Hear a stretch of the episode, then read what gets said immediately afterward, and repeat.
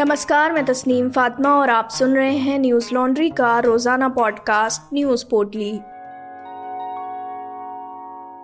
आज है 22 फरवरी, दिन मंगलवार। कर्नाटक के शिवमोगा ज़िले में बजरंग दल के एक कार्यकर्ता के अंतिम संस्कार के दौरान हुई हिंसा में 20 लोग घायल हो गए। स्थिति को नियंत्रित करने के लिए पुलिस को लाठीचार्ज करना पड़ा और आँसू गैस के गोले भी दागने पड़े। जिसके बाद शिवमोगा में कर्फ्यू लगा दिया गया।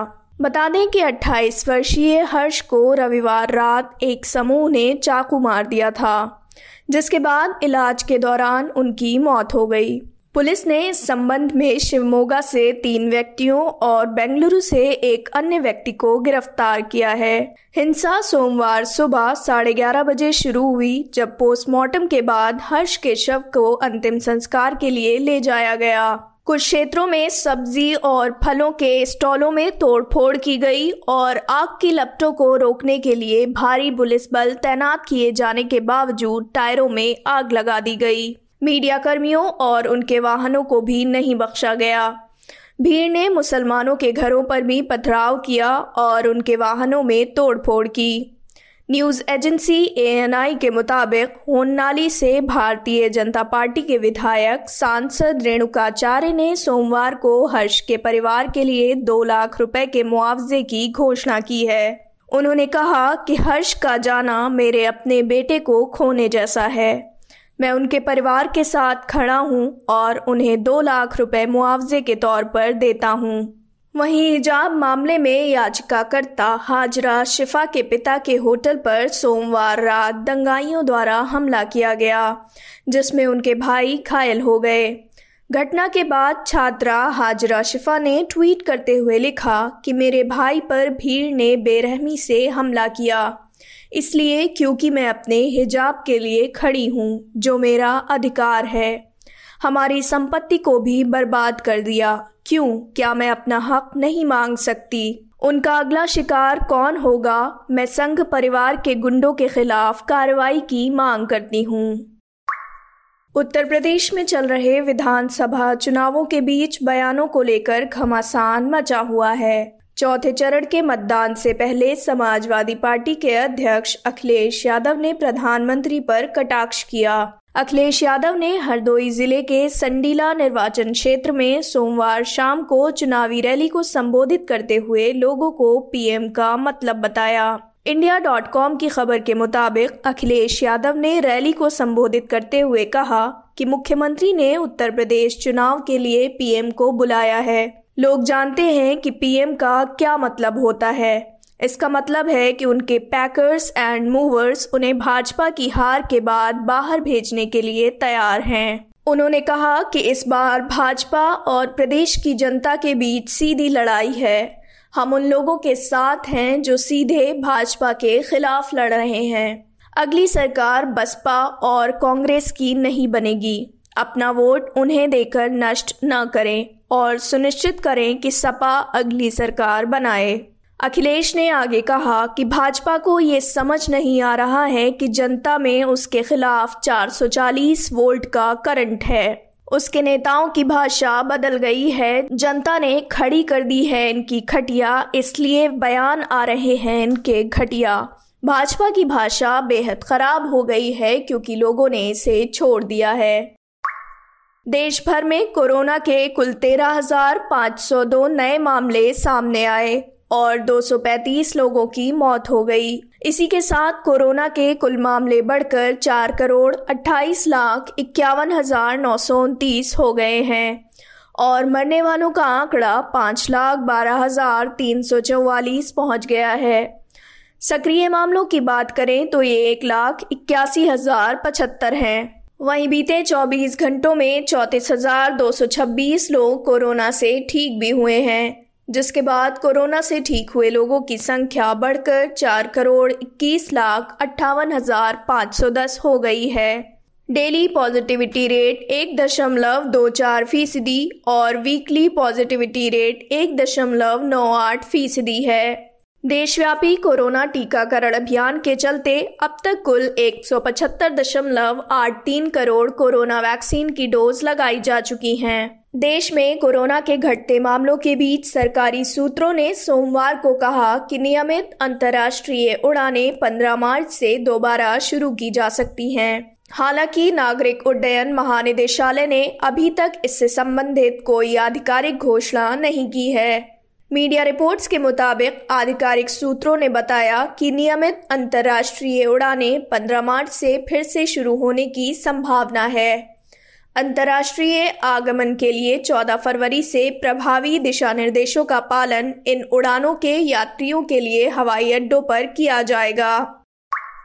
देश में आज मौसम में बदलाव देखा गया। दिन गर्म था, लेकिन सर्द हवाएँ चलती रहीं। भारतीय मौसम विभाग के मुताबिक पश्चिम में मौसम की गड़बड़ी के चलते एक बार फिर मौसम बदल सकता है। मौसम विभाग के अनुसार चक्रवाती हवाओं का क्षेत्र दक्षिण पूर्व बंगाल की खाड़ी और उससे सटे अंडमान सागर के ऊपर बना हुआ है। 22 फरवरी की शाम तक हिमालय के पश्चिमी क्षेत्र में मौसम बिगड़ने की उम्मीद है। इसके चलते इन इलाकों में बारिश और बर्फबारी की संभावना है।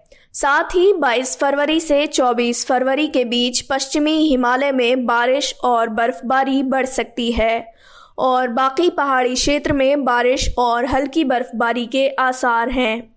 इसके अलावा पंजाब, हरियाणा, दिल्ली, पश्चिम बंगाल, सिक्किम के कुछ हिस्से और अरुणाचल प्रदेश में भी बारिश होने की संभावना है। रूस के राष्ट्रपति व्लादिमीर पुतिन ने सोमवार रात राष्ट्र को संबोधित करते हुए कहा कि रूसी सेना को पूर्वी यूरोप में दाखिल करने और अलगाववादी क्षेत्रों में शांति स्थापित करने के आदेश दिए गए हैं। पुतिन ने सेनाओं को यूक्रेन के लुहानसक और दनेत्स्क में शांति कायम करने की ज़िम्मेदारी सौंपी है। उन्होंने यूक्रेन की निंदा करते हुए कहा कि वहाँ एक कठपुतली शासन है और यूक्रेन अमेरिकी उपनिवेश बन चुका है। इसके बाद यूक्रेन के राष्ट्रपति वोल्डिमिर जेलेंस्की ने भी मंगलवार सुबह राष्ट्र को संबोधित किया। उन्होंने राष्ट्र के नाम संबोधन में कहा कि रूस की कार्रवाई यूक्रेन की अखंडता और संप्रभुता का उल्लंघन है। राष्ट्रपति ने कहा कि हम डरते नहीं हैं, हमारी सीमाएँ अभी भी पहले जैसी हैं और बनी रहेंगी, क्योंकि रूस के बयानों से कोई फ़र्क नहीं पड़ता है। रूस की कार्रवाई शांति की दिशा में किए जा रहे प्रयासों और अंतर्राष्ट्रीय स्तर पर हो रही वार्ता प्रक्रियाओं को असफल कर रही है। इसी के साथ यूक्रेन ने रूस पर कड़े प्रतिबंध लगाने की मांग की है। यूक्रेन के विदेश मंत्री दिमित्रो कुलेबा ने कहा कि उन्होंने वॉशिंगटन में होने वाली मुलाकात से पहले अमेरिकी विदेश मंत्री एंटनी ब्लिंकन से बात की है। उन्होंने ट्वीट किया कि मैं रूस के अवैध कदमों के जवाब में उस पर कड़े प्रतिबंध लगाने की मांग करता हूँ। पुतिन की घोषणा के बाद संयुक्त राष्ट्र परिषद ने न्यूयॉर्क में एक आपातकालीन बैठक बुलाई। यूक्रेन संकट पर चल रही सुरक्षा परिषद की बैठक में भारत ने भी अपना पक्ष रखा। संयुक्त राष्ट्र में भारत के स्थायी प्रतिनिधि टी एस त्रिमूर्ति ने कहा कि भारत सभी घटनाओं पर नज़र बनाए हुए है। उन्होंने कहा कि सभी पक्ष इस मामले में संयम बरतें। देशों के सुरक्षा हितों और इस इलाके में दीर्घकालिक शांति और स्थिरता के लिए तनाव को तुरंत कम करने की आवश्यकता है। उन्होंने आगे कहा कि इस मुद्दे का समाधान सिर्फ़ राजनयिक बातचीत से हो सकता है। हाल के दिनों में संबंधित पक्षों ने तनाव कम करने के लिए जो कदम उठाए हैं, उन पर सोचने की ज़रूरत है। वहीं सुरक्षा कारणों के मद्देनजर भारत ने एयर इंडिया का एक विशेष विमान यूक्रेन में रह रहे भारतीय नागरिकों को वापस लाने के लिए भेजा है। ये ड्रीम लाइनर बी सात सौ सत्तासी एयरक्राफ्ट है, जिसे विशेष सेवा के लिए इस्तेमाल किया जाता है। प्रसार भारती न्यूज़ सर्विस के मुताबिक एयर इंडिया, भारत और यूक्रेन के बीच तीन विमानों को संचालित करेगी। एक विमान आज रवाना हो चुका है। वहीं दूसरा 24 फरवरी और तीसरा विमान 26 फरवरी को उड़ान भरेगा। मौजूदा हालात को देखते हुए अब ऑस्ट्रेलिया ने भी अपने दूतावास के अधिकारियों और कर्मचारियों को यूक्रेन से बाहर निकलने का आदेश दिया है। ऑस्ट्रेलिया के विदेश मंत्री मैरिस पायन ने बयान जारी कर इसकी जानकारी दी कि कुछ कर्मचारियों और अधिकारियों को रोमानिया और पोलैंड भेज दिया गया है।